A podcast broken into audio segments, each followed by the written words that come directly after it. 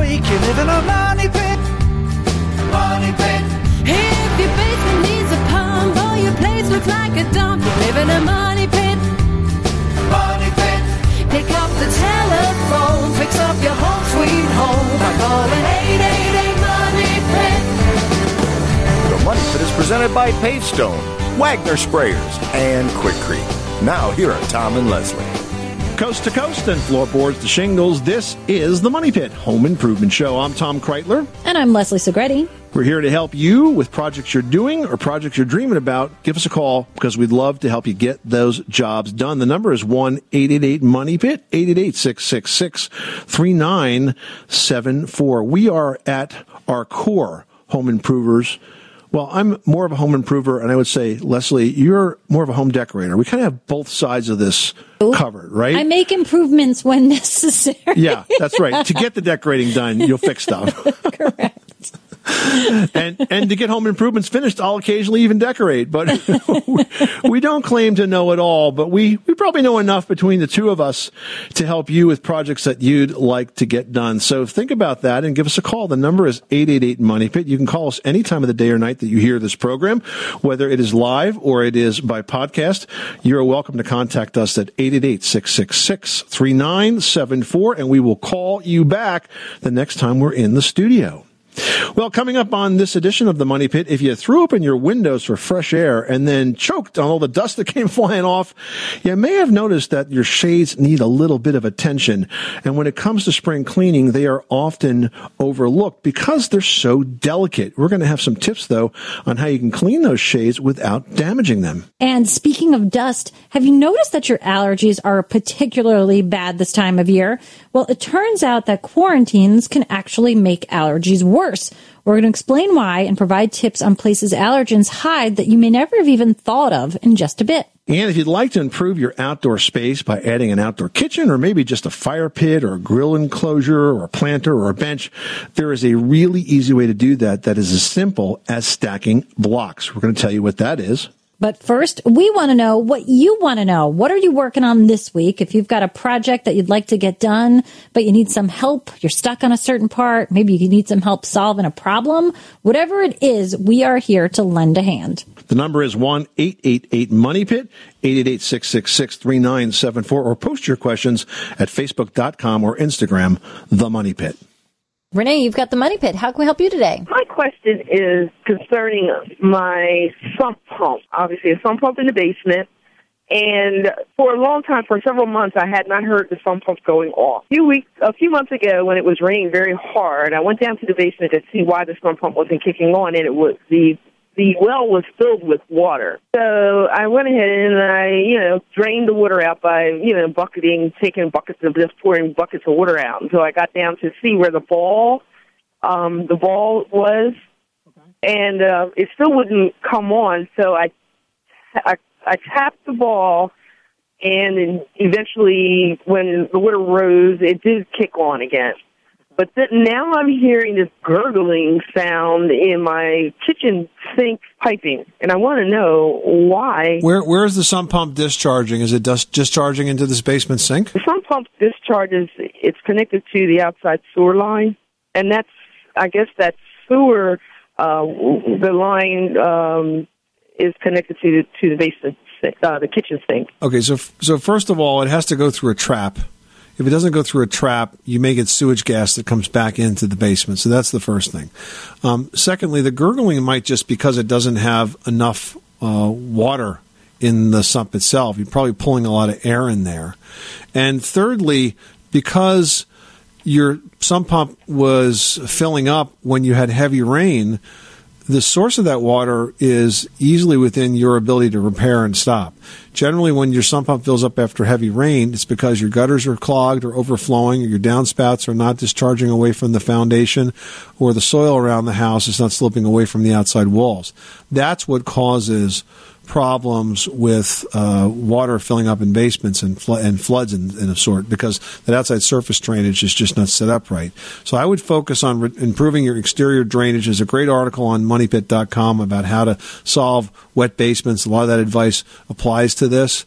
Uh, and then you'll find that the sump pump will have to run that much less. Okay, that's great news. Renee, thanks so much for calling us at 888 Money Pit.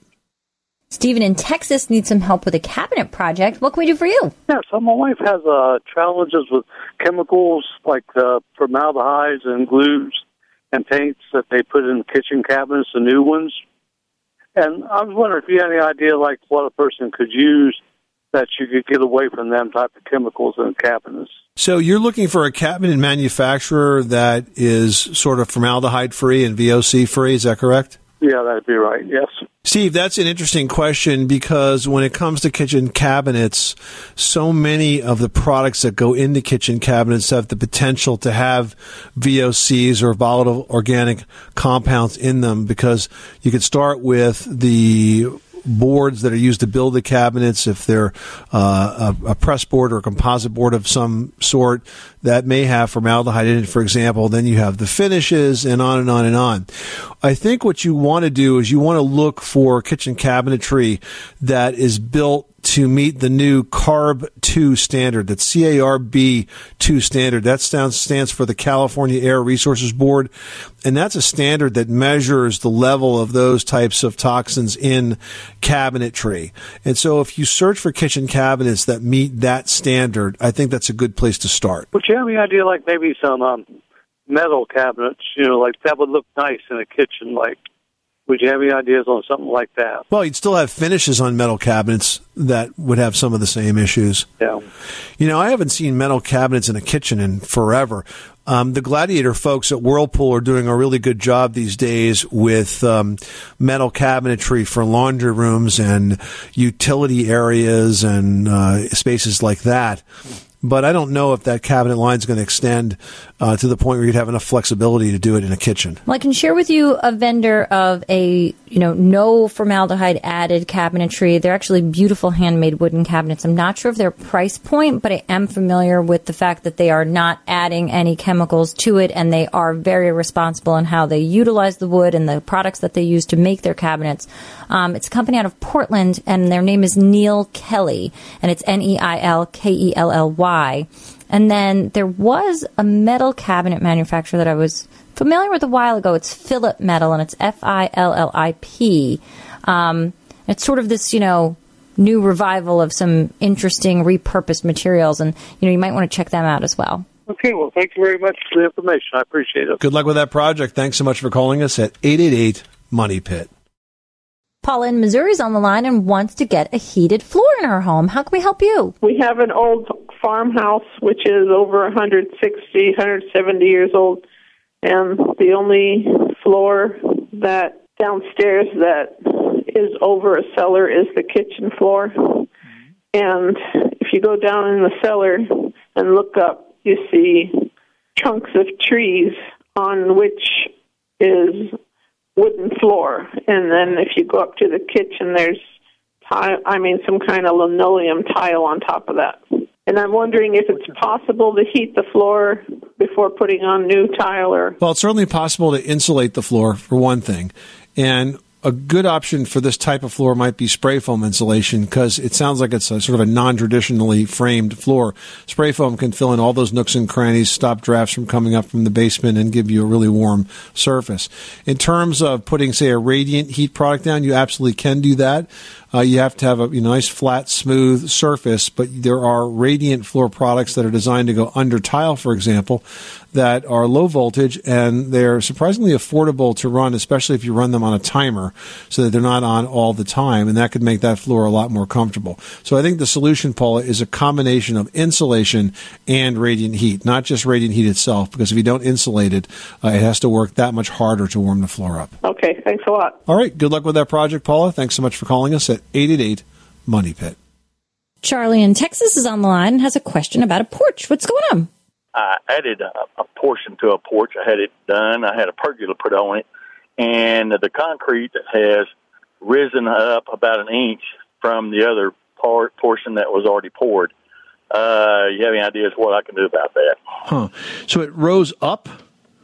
Do you have expansive soils in your part of the country? Uh, no, it's pretty clay soils, and uh, did have a sprinkler system underneath it, but I had completely tapped it off and everything. And then I had a company come in there and pour the slab so I could put a pergola on it, and it has risen about an inch above where the original porch was poured. So it didn't crack. It just it basically just mm, like raised up above the old level. Is that correct? That's correct. Yeah, the reason I ask you about expansive soils is a type of soil called expansive clay soil, and there's a, um, you know a fairly good amount of it in, in Texas. Uh, and when expansive clay soils get wet, they expand, and that could cause this heaving. I don't think it's frost heave. Oh no, it's not that at all. Because you don't have that, those kinds of swings, but it may be the soils, and you're not going to be able to get it to settle back down again. I can tell you that. So if you do redo this, right, and if you dig it out and redo it, one of the things that you might talk to the, the contractor about is they may be able to insert, drill some rebar into the old concrete and basically have have a physical connection between the two to keep them in in, in uh, basically in line. Right. It's going to be not an easy, and it's going to depend on, on how thick that old that the original surface is, and whether they can do it without cracking, and and so on. So that's one thing I would say. And then the other thing I would talk, I would see is pay careful attention to how you prep the base underneath this slab that you're now going to replace um, to make sure that it's dug out enough. It's got stone in it. It's, it's well tamped, mechanically tamped would be smart. You know, if you had six inches of stone before you put the concrete in and then you put rebar on top of that, keep it all in one piece when it's poured, you know, that's going to be a lot harder for that to move, even if you do get some expansion. And then just be very cautious of water collection in that area. So what I mean by that is, you know, if you have downspouts that may like drain towards that area, or is there anything else that's, that's causing water to, to, you know, congregate in that area, and you could minimize that, that would help if, in fact, you do have, uh, these types of expansive soils that I'm talking about. There's a product called Recap that will stick to old concrete. Yeah, what if you were to make a band of, of uh, basically sort of trowel yourself a ramp, right? Not, I mean, I would make it like 12 inches wide, where it took the high edge of the new slab and then tapered it down to the old porch so that it wasn't like a tripping hazard there. I mean, because replacing this thing is going to be really expensive and it's a lot of work. If you don't, Yes, yeah, if you don't mind trying this in the interim, you, you might want to pick up some recap. Essentially, the way it works is you clean the concrete and then you wet it down. You trowel on this recap. If it was me, what I would do is I would probably snap a chalk line that about 12 inches from the in from the new edge so that I had something to aim towards, right? And then I would build it up even with the new edge and I would trowel it down to hit that chalk line at the low edge. Yeah, And then right. you, you basically, the reason you're using recap is because it sticks to the old concrete surface. Any other type of mortar is going to split off, right? This will stick to it. Um, and then you won't have this issue with, uh, a tripping hazard. And then frankly, if that works out for you, you could just paint the whole thing old and new and it wouldn't be very obvious what you did. I appreciate it very much, sir. All right. Good luck, Charlie. Stay safe. Well, when it comes to spring cleaning, one thing that often gets ignored are the shades, and that's because today's cellular or pleated shades are delicate. So you need to be careful. A good dusting with a vacuum cleaner is usually all that those pleated or cellular shades really need. But the trick is you gotta take them down and lay them down fully extended on a clean bed sheet spread out on the floor or a table. Next, you've got to be sure that you lower that vacuum suction if possible. Now, most vacuums have a port on the extension that you can open up, and that's going to reduce the suction at the brush end. Now, to keep those blinds working smoothly, just vacuum away the dust inside that open top head rail. That's where all of the sort of mechanical parts are and those gears are. And then spot clean stains by dabbing those smudges with a cloth dipped in just mild soapy water. Rinse it, blot it, and you are good to go. You can put all those blinds back together and you will no longer have sneezes every time you raise and open them. Sandy in Pennsylvania, you've got the money pit. How can we help you today? Uh, yes, I was calling to ask about uh, building a garage. My husband and I just bought a home. It's a uh, two-story colonial, but there's no garage, and um, we're trying to decide detached, attached, with or without a breezeway.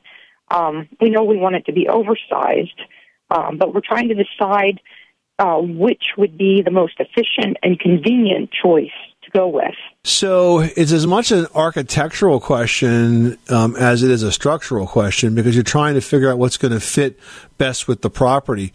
So that amount that involves looking at the house itself in terms of its design, and also looking at the neighborhood to uh, determine you know what's going to fit in well. Because it's okay to have the nicest house on the block, but it's not okay if it's that much nicer that the rest of the neighborhood pulls it down in value. Does that make sense? Yes.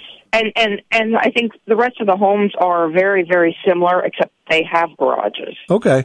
Well, then that's a good model for you to, to follow. Okay. Now, if you have the breezeway, then obviously you're going to have more functional space.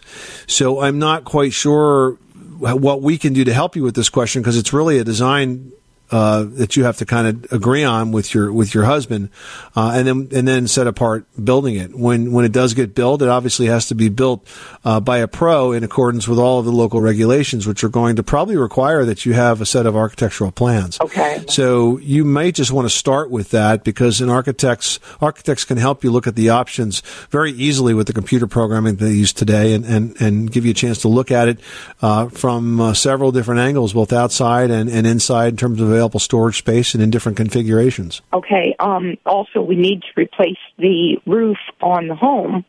So I was thinking, you know, making it attached or with a breezeway.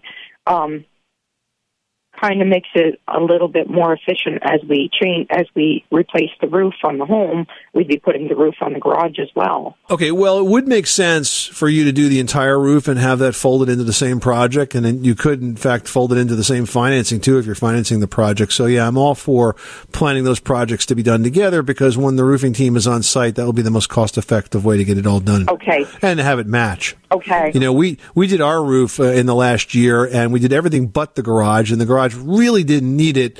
But seeing that brand new, beautiful roof on the house, I just decided that I would uh, ignore the fact that I had a few years of life left in my garage roof, and we did that as well. Which is why um, we always say that the three most expensive words in home improvement are might as well. Right. Right. All right. Good luck with that project. Thanks so much for calling us at eight eight eight Money Pit. Bob in Tennessee, you've got the money pit. How can we help you today? I have a friend who has a house with a metal roof on it. His cell service pretty severely impacted every time somebody tries to call him on his cell phone when he's inside his house. First off, your cell is probably always, very frequently, I should say, inside buildings that have metal roofs. I mean, you think about your church, your post office, uh, your bank, you know, restaurants. There's a lot of metal roofs out there. And if, if he's having a problem just in his own house, I would suspect that the signal is weak to begin with. And I think the solution is a little device called a cell phone booster. You know, a booster can be basically plugged in into the house uh, inside the house, and it can like double or triple the range of the phone. So if, if, if I was having that issue, I would just get a cell phone booster, install it in my house. It's not a very expensive piece of equipment, and, and solve my problem once and for all. Okay, interesting. But I just I just wondered about that. All right, good luck with that project. Thanks so much for calling us at 888 Money Pit. Don't you love an extra $100 in your pocket? Have a TurboTax expert file your taxes for you by March 31st to get $100 back instantly. Because no matter what moves you made last year, TurboTax makes them count. That means getting $100 back and 100% accurate taxes only from Intuit TurboTax. Must file by 331. Credit only applicable to federal filing fees with TurboTax full service. Offer can be modified or terminated at any time. Well, it's time to talk about the impact of quarantine on allergies. Let me tell you how this story came about. So I have a very good friend, Jeff May. I've known him for probably 20 years, and Jeff is an indoor air quality expert. He's a building scientist. He's written four books for Johns Hopkins University Press on all sorts of issues concerning indoor air quality from mold uh, and up. And Jeff was telling me that he's getting more and more calls from his clients during quarantine periods than ever before. And we're talking about folks that are having allergic reactions reactions, which beg the question, why is that? We're going to find out right now from Jeff May. Jeff, welcome to the program. Uh, thanks, Tom. It's a pleasure. I got to tell you, so this is the conversation that we just had with Jeff when we called him for this interview. He said, Oh, I was just doing an experiment. I was taking my particle monitor and trying to figure out if I put uh, a neckerchief in front of it, how much particles could get through because I've been telling people to wear masks. Only you, Jeff, would be doing that, having a particle monitor to test that. So, so what, I have to ask you, what did you find out? Were, are bandanas effective? well, it should it should have been me and the CDC, but actually the I, I haven't been doing it long enough because there's so much dust on the bandana itself that when you first turn the thing on, it's actually higher than the ambient air. Oh boy! But uh, it, it's really, if, I mean, I mean, it's if you can put anything over your face, it's certainly going to be helpful. Either you know, preventing people, you know, exhaling onto others or inhaling from others. So, secret is just start with a clean bandana. yeah, but you can't even make it that clean. I mean, there's, so I have to figure out a way to do the you know time it differently. okay, all right. So Jeff, um, let's talk about this idea on how uh, how how come allergies are a lot worse this time. What what are you hearing from your clients and from others in the industry? Most people focus on outdoor air quality, and uh, now you know there is some attention being paid to indoor air quality, but in fact, a lot of people are are sick because of what they breathe from uh, from surfaces and heating and cooling in the house. So most eh, what's interesting is we find women are often sicker and kids sicker than men because the men aren't home as much. So now men are home more, and so we're starting to see more uh, reactions, and the kids and the moms as well. So basically, you're seeing a connection between the increased time spent at home and allergy sufferers. Correct. I mean, it, it makes sense because you have that much more, you know, exposure. And some of the worst things, and I think we mentioned that in one of the article in that article we did for you, the uh, you know basement offices. Uh, a lot of people have offices, you know, they exercise in the basement, and often those are the places that are very contaminated. And so, spending more time in a space like that can really affect your health. Now, I imagine people who have more folks that are at home throughout this are really seeing, you know, higher instances of irritants. Does it really affect it, the quantity of people that are home? Uh, oh, yeah, that's a good point. I never thought of that. I mean, sure, the more people that are home, you know, the higher the level of, you know, carbon dioxide from, from breathing. But I think the more serious exposures would really come from the furnishings and from the heating and cooling system. Well, at this point, it'll be heating mostly, but. Now, Jeff, do you think that the number of people at home impacts the amount of allergens that are in the house? Because I will say, three of us at home over these weeks of quarantine, I am vacuuming, dusting, cleaning, you know, far more often, you know, more often than I thought I was doing before. Yeah, well, that makes sense because uh, people shed skin scales, and that's primarily what dust is made up of. So it's a very fine white powder, and so the more people you have, the more dust, and also the more lint you have. You know, uh, clothing if it le- releases a lot of lint into the air as you move around, so you'll also be getting more dust that way. We're talking to Jeff May. Jeff is a building scientist and an indoor air quality expert with four books that he's written for Johns Hopkins University Press. Longtime contact and friend of the Money Pit. And Jeff, you wrote a story for us, which is on the homepage of moneypit.com about this issue of how the quarantine is impacting the number of allergens in our homes and what to do about it. And you have some really surprising things in that. So I want to go through these tips uh, quickly so that we kind of cover some of the things that people maybe have not thought about about. Now, the first one you mentioned, of course, is to wash clothing and bedding in hot water and turn your dryer to the hot scenting to kill dust mites. We've talked about that before. Um, the next one, though, is your dryer hose. You mentioned the amount of lint in the house and venting the exterior. Good trick here. You say if there's lint behind your dryer, if the hose may be leaking. I've never connected those two, and that makes a lot of sense.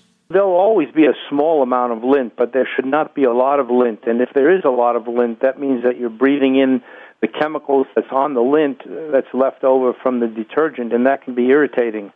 Now, I love this next one because I, I don't think anyone has ever thought of this. You say that if you're sitting down for an extended period of time, you're reading a book, you're binge watching Netflix, it's better to use a leather or vinyl covered chair or sofa. Why is that? Because the uh, moisture from your body where you sit for a long period of time goes into the cushion, and basically there's enough skin scales uh, or dust in any cushion to feed the dust mites. All they really need is moisture from our bodies. And so if you sit for a long time in one place, there's a lot of moisture, and so the dust mites are extremely happy. Geez, now what can we do to sort of minimize these dust mites? Is there a certain way we should be laundering our clothing? I mean, a certain spot I should be looking to clean extra? The best thing you can do for dust mites is have uh, dust mite covers on uh, on the on the beds and even you know the cushions as well. The um, the dust mites, as I said, they need that moisture, and if you put the type of uh, dust mite encasing on a bed that has a polyurethane liner on it, then it doesn't allow much moisture in. The a lot of the liners, dust mite covers. Uh, here's a good tip, actually. If you can breathe through a liner, if you put it up to your mouth and exhale or inhale, if the air goes through readily, then the allergens from the dust mites can also go through. So that's Ah. why I always recommend uh, the one liner that has a little thin plastic film at the inside, and they're very, you know, they're very soft and comfortable. And another thing to think about, actually, if there's kids with, if you have a child with asthma, and you know he's uh, he has a dust mite cover, and you have another kid who does not have uh, asthma and no dust mite cover, you can still get allergens from one child's bed to the other. And so you really have to, if, if you have children with asthma, you have to have those covers on all the beds. So, Jeff, you also have a great tip here about cleaning in the kitchen. Now, I'm sure we're all we're cooking more and we're cleaning more in that room, but you identify one space in the kitchen that is one that I bet no one is thinking about, and that is the kick space under the cabinet.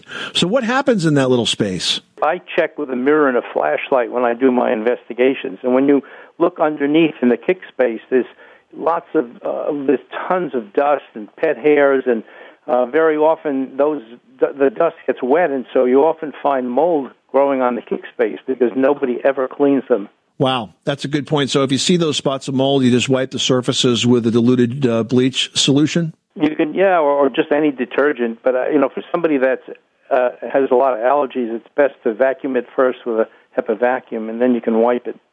Yeah, and that's another good point. To always use a HEPA vacuum. It's a high efficiency particulate vacuum uh, because if you use a regular vacuum, you're basically going to be regurgitating all that dust right back into the air. So HEPA vacuums are really important. Now that would be an appliance if you don't have one worth investing. You can certainly order it online and, and have it delivered.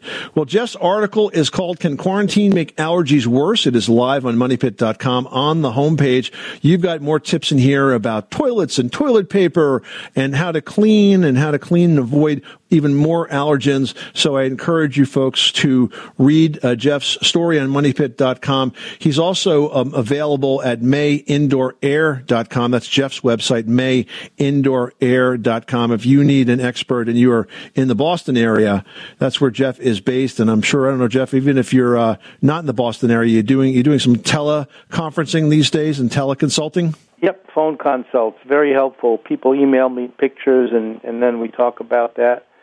So uh, it can be very helpful.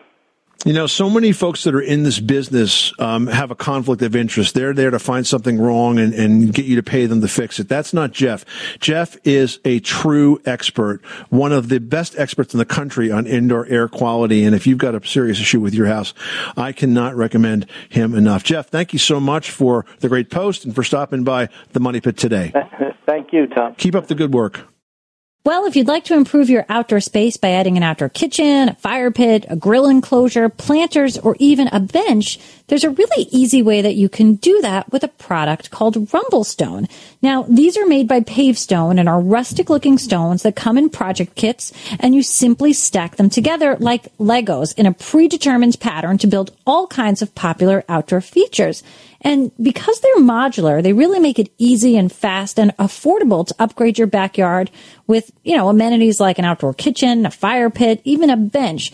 You can find some of these Rumblestone kits. They start at about $250 and they can also be used for traditional paver projects like patios, walls, even landscaping borders. And if you want to strengthen the finished product, you can even use the Quikrete polymer construction adhesive between the stones. So you essentially are gluing them together. There's no mortar required whatsoever. Now, right now, if we've inspired you to maybe think about this project, there's a great step-by-step video of a beautiful outdoor kitchen topped with a Quikrete concrete countertop. It's available online, so you can head on over to moneypit.com and see just that. Rumblestones can be a really beautiful addition to your outdoor living space. Learn more about them at pavestone.com. That's pavestone.com.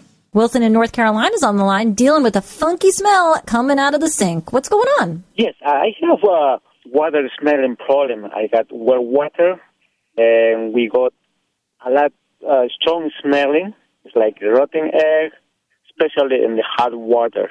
We change the water heater, still it smells. Uh, do I need to change the also the plumbing, all the pipe in the house, or just flush it? If I need flush, what kind of cleaners do I need to use? So you've replaced your water heater and you're still having this smell of sulfur. So that eliminates one possibility, which is the anode rod.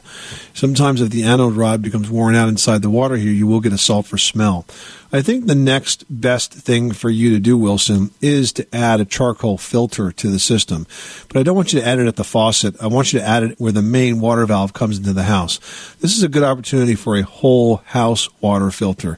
And if your water's not been tested, I would also have it tested at the same time, just to make sure that there are not any additional contaminants in that water aside from that sulfur odor.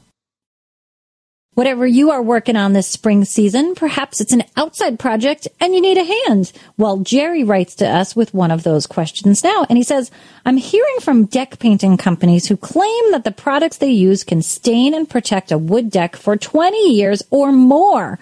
Can I get this product and just do it myself? Wow, that's pretty impressive. 20 years. I don't think that that is accurate, Jerry.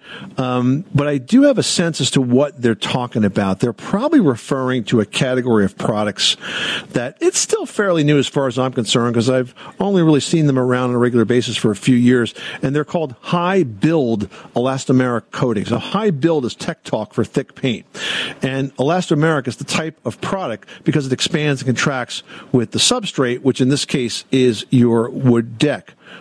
Now, there's a little history here you should know. About 20 years ago, we began hearing about companies who would make similar durability claims for products called liquid vinyl siding. And they had hard selling contractors who would claim they could apply this paint to your wood sided home and it would last and perform like vinyl siding. It did just that except for months, not decades, and then it began to peel off, or worse yet, it would allow water to get behind it and rot to set in. And then when they started claiming it also added to the building's ability to insulate, well, that's when the Federal Trade Commission stepped in and put the kibosh on all of that. So today we don't hear much about the liquid vinyl, but there are good finishes that can protect and restore decks. I would work with name brands like the Sherwin Williams company has the Super Deck, and then Rust-Oleum has the Deck and Concrete Restore product. These can fill gaps as large as about a quarter inch and they adhere really well. Just keep in mind the coverage is really about a quarter of what it is for a gallon of paint because they are so thick. You know, a gallon of paint a gallon of these thicker high bonding primers is only going to cover about 75 square feet. So maybe you start with a small area, like say your staircase, make sure it works for you, and then you can go for the rest. All right, Jerry, good luck with that. I hope that your new, well, I guess we can call it new because it'll be freshened up deck, you know, looks good. Like, new. Well, spring and summer are peak season for real estate sales. And if you're the owner of a home that's new or maybe just new to you, it's tempting to move in now and paint later. But painting before you move in is hands down the best bet. Leslie's got the reasons why in this week's edition of Leslie's Last Word. Leslie? Ah, so many reasons. Listen, guys, I get it. After months of dreaming about your new home, it's finally yours and you want nothing more than to get in there, get your things inside. But before you schedule those movers, consider these reasons to start with a few coats of paint instead. Now, the simplest reason interior painting is a lot simpler when you can move freely in an empty space. I mean, think about it, guys. Move the furniture in, then move it around again, then move it around again. No one wants that. I mean, painting first is also going to save a lot of time. Your painting project is going to take so much longer moving that furniture, hanging art, rehanging art, repairing the walls. It's also going to save a lot of money. If you're working with a professional painting contractor, they're going to finish that much faster in an empty space, and that's going to keep those dollars in your pocket. Now, painting first also simplifies interior decorating. If you're designing a space from scratch, starting with that fresh coat of paint can actually help you drive all your other decisions so that you end up with that picture perfect result. And finally, it feels good. I mean, there's nothing like a new coat of paint to make a home seem cleaner, fresher, more welcoming, and more yours. Make sure you use a top quality 100% acrylic latex paint, and you'll get a stain resistant finish that'll look new for years to come. This is the Money Pit Home Improvement Show. Coming up next time on the show, backyard honeybee hives are becoming a huge DIY trend. We're going to share the buzz on this very sweet project on the very next edition of the Money Pit. I'm Tom Kraeutler. And I'm Leslie Segrete. Remember, you can do it yourself, but you don't have to do it alone. You live in a money pit.